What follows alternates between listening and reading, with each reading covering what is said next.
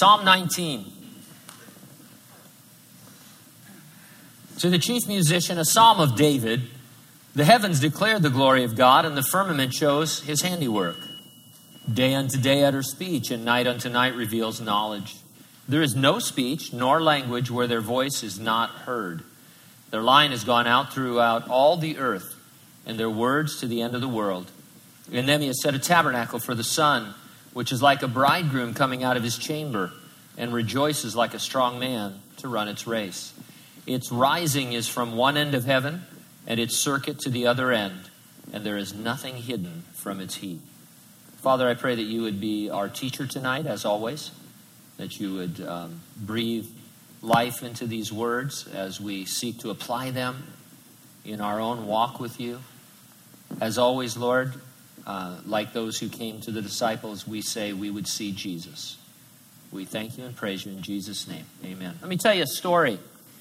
In 1867, a bearded Norwegian, are there any unbearded Norwegians? But anyway, bearded, um, this is a quote. A bearded Norwegian missionary whose name I couldn't pronounce at family camp, and I still can't pronounce it, Lars Skrushut, and his Danish colleague, what a layman called Hans Borresen, found two and a half million people called the Santal living in a region north of Calcutta, India. soon proved himself an amazing linguist. He quickly became so fluent in Santal that people came from miles around just to hear a foreigner speak their language so well. As soon as possible, Skrushut began proclaiming the gospel to the Santal. I think that's how you pronounce it, to tell you the truth. Naturally, he wondered how many years it would take before Santal people so far removed from Jewish or Christian influences would even begin to show interest in the gospel, let alone open their hearts to it. To Skrushut's utter amazement, the Santal were electrified almost at once by the gospel message. At length, he heard Santal sages, including one named Kolean, exclaim, What this stranger is saying must mean that Thakur Jiu has not forgotten us, uh, forgotten us after all this time. Skrushut caught his breath in astonishment. Thakur was a Santal word meaning genuine. Jiu meant God, the genuine God. Clearly, he was not introducing a new concept by talking about the supreme God. That name obviously had been on Santal lips for a long time. How do you know about Thakur Jiu? He asked. Our forefathers knew him long ago, the Santal replied. That story comes from the book Eternity in Their Hearts by missionary Don Richardson. One of dozens he recounts from church history. Richardson goes on to document tens of thousands of conversions as the Santal people heard how Jesus Christ could redeem them to the genuine God. Summarizing another amazing story about the Karen people of Burma, Richardson says this about a tradition that they had about a deliverer. The deliverer was to be a white foreigner and was to come across the sea from the west with white wings, which we interpret as sails, and bring Waiwa's book. Some versions of the tradition said the book would have gold and silver leafing. The Karen nation was thus poised like an 800,000 member welcoming party, ready for the first unsuspecting missionary who approached them with a Bible and a message of deliverance from God.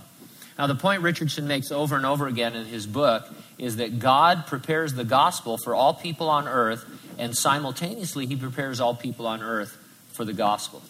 Even with so many incredible examples, we don't simply believe Richardson, but we do believe the Apostle Paul, who indicated much the same when he said this on Mars Hill. He said, God has made from one blood every nation of men to dwell on all the face of the earth, and has determined their pre appointed times and the boundaries of their dwellings, so that they should seek the Lord in the hope that they might grope for him and find him though he is not far from each one of us. It sounds as if God has prepared folks by scattering them all over, not so they will be lost for eternity, but precisely so they will seek him and find him. This is one of those head scratchers, one of those godly wisdom things that we doesn't make sense to us. We worry about the unevangelized individual. How is the gospel going to get to certain people since they're so scattered and, and all of that? And Paul says, yeah, God did that and is aware of their scattering precisely so they would seek him and find him. It's very interesting. So, how does God reveal himself to unevangelized people? Well, one way, according to Psalm 19, is through creation. Actually, we'll see another way next time we're together in Psalm 19, and that's through the Word of God. In fact, we'll see two more ways through the Word of God and through our sharing of the Word of God. But for now, we're looking at creation. It is a revelation to all men throughout all time, everywhere. And so, verse 1 again the heavens declare the glory of God, and the firmament shows his handiwork. Look around you, look up, day or night, you immediately understand someone made the universe and the earth we stand on. There is obviously what we would call today intelligent design. Life in the universe cannot have arisen by chance, but was designed and created by some intelligent entity. Now, there are scientists who claim that given an infinite number of universes, you could end up with a universe like ours by chance, uh, which, of course, is patently ridiculous because there are not an infinite number of universes. There's just this one that is obviously designed with intelligence. But as glorious as it is, I think the psalmist has something more in mind than just the act of creation itself, just raw creation. Let me give you one example. Until recently, trustworthy conservative scholars and Bible teachers spoke openly about God putting the gospel in the stars. Dr. Henry Morris, you recognize him as a giant in the field of Christian young earth creationism, had in his book, Many Infallible Proofs, a whole chapter discussing it.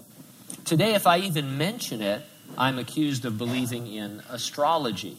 One commentator said, and I quote, Although the present corrupt astrological use of the signs of the zodiac is forbidden by God, the original message brought forth by God season after season centered on the promised victorious coming of the Redeemer. And the truth is, there is, or at least there was, a rudimentary gospel in the stars. The Hebrew name for it is Mazzaroth.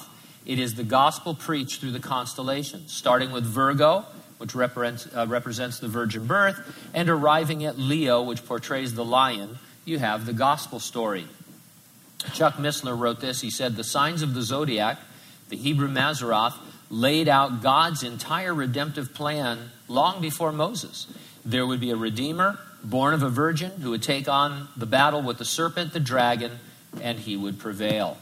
I'll throw out a couple more names of solid, prominent evangelicals who saw that God preached the gospel in the stars Dr. Dr. Donald Grey Barnhouse, and Dr. D. James Kennedy. I feel like I have to do that so that I'm not accused of being an astrologer, a crazy astrologer. But we've had kind of a shift in our thinking about this. Now it's passe. We don't want to talk about signs in the heavens or anything like that. Uh, and you're laughed off the uh, podium. But in times past, this was all very common. Uh, Bible teachers referred to this. Uh, of course, it's, it's not what it was in ancient times, but it was there. In Isaiah 40, 26 and Psalm 147, 4, we discover God named the stars and calls them by their names. He can and he does use them to reveal himself to those he has scattered. So in verse 2, day unto day utters speech, and night unto night reveals knowledge. There is no speech, no language where their voice is not heard. How many of you remember Esperanto? Anybody remember what Esperanto? Esperanto was supposed to become the universal language for all the nations of the world. We, instead of the universal translator that Captain Kirk had, we would just all speak Esperanto. Not so much. It didn't really work out. I remember going home as a kid. I forget. I must have been in junior high, going home all excited that we were all going to speak the same language, and my dad quickly told me that was never going to happen and he was an American, and we speak English, and the rest of the world can speak English right along with us.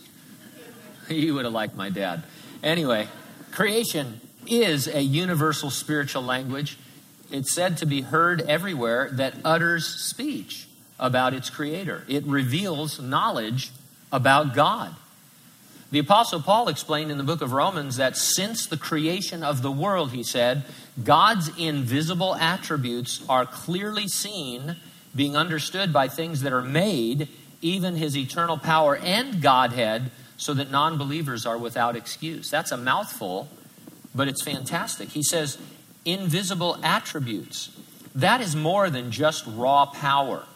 It is things like mercy that we see as new every morning in the orderly flow of time and seasons. And he says that creation in some way reveals the Godhead. William MacDonald says God, the Godhead is more than just deity, it refers to God's character. Here's what I'm getting at. We normally say that creation reveals there must be a God, but not very much can be known about him from it. And you might even conclude that creation is cruel. And so that's the standard evangelical line when we talk about the heavens declaring the glory of God. Creation is, is wonderful. It proves that there is a God, but we can't know anything about him from creation. And in fact, if we look, we're liable to get off track, and, and it, he, we might conclude that he's cruel. But Psalm 19, if you just read the words, counters that logic.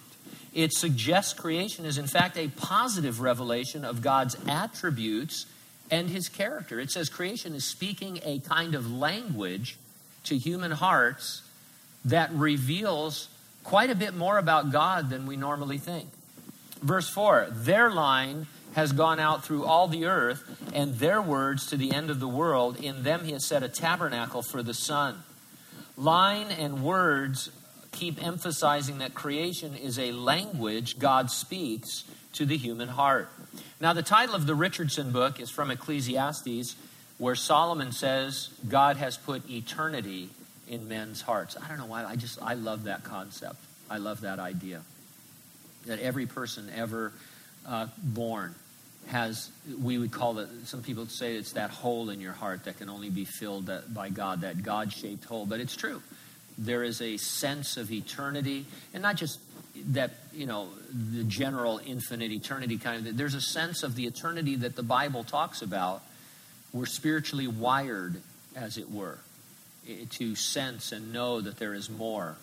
And, and, and that eternity in our hearts, Christian, uh, not Christian, but creation activates that place in us that God has put, so we will seek Him. Our hearts somehow resonate with thoughts like David expressed when we contemplate creation. David describes the sun as if it was a person dwelling in a glorious tent. And then he further describes that person saying in verse 5 which is like a bridegroom coming out of his chamber and rejoices like a strong man to run its race. And so the sun to David does a lot more than show us God's power. It suggested to him the image of a bridegroom. I, I suggest to you that's very strange. Some of you during the eclipse uh, a few weeks ago, or was it last week, two weeks ago, did you look up at the sun and think, that reminds me of a bridegroom coming out of his chamber. Probably not. But David said that's the sense that he had. And I think it's not just his poetic license. I think he's telling us that God uses things to reveal much more about himself to seeking hearts. And so he said it's like a bridegroom. How is the sun like a bridegroom exiting his chamber? Well, the bridegroom exiting his chamber is full of joy. I think that's the one thing I would key in on. That's a joyful moment. The sun, therefore, communicates the joy of creation, hinting that the Creator wants you to enjoy Him. And so David had a sense of joy when he thought of creation.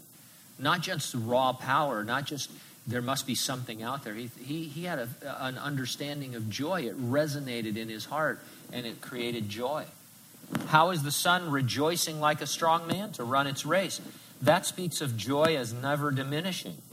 He keeps seeking us to be enjoyed by us. Verse 6 Its rising is from one end of heaven, and its circuit to the other end, and there is nothing hidden from its heat. You can't always see the sun, but you're thankful for its heat. I was reading about the recent total solar eclipse. At totality, temperatures dropped by about 30 degrees. And so, if you were up where people could see the totality of the eclipse, um, you needed a jacket uh, because up in Oregon the temperature wasn't all that hot to start with, and then it dropped about 30 degrees. Also, in this word heat is the hint of seasons of the earth. The sun's heat isn't constant, but we go through the seasons, and in them we hear in our hearts that the Creator is faithful and that He cares for us.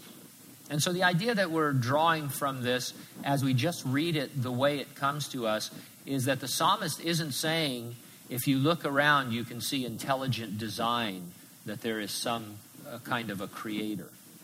He is saying that, but he's saying more than that. He's saying, if you listen with your heart, you will hear a language being spoken to the eternity in your heart about the nature and the character of God.